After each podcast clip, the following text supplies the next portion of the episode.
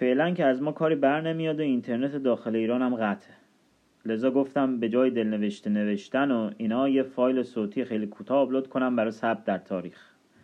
مخلص کلام این که هر چقدر این مدت از وضع داغون به اصطلاح اپوزیسیون نالان بودم، شجاعت مردم و هوشمندی مردم منو شگفت زده کرده و حتی الان برای اولین بار این خوشبینی رو تو خودم احساس میکنم که شاید تو ایرانم بشه بدون سر و لیدر موفق شد.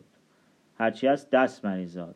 همین فرمون که دیروز و دیشب پیش رفتید اگه ادامه بدید و به جوکایی مثل سربستان و میدان میلیونی اینا توجه نکنید، ایشالله که پیروزی با شماست.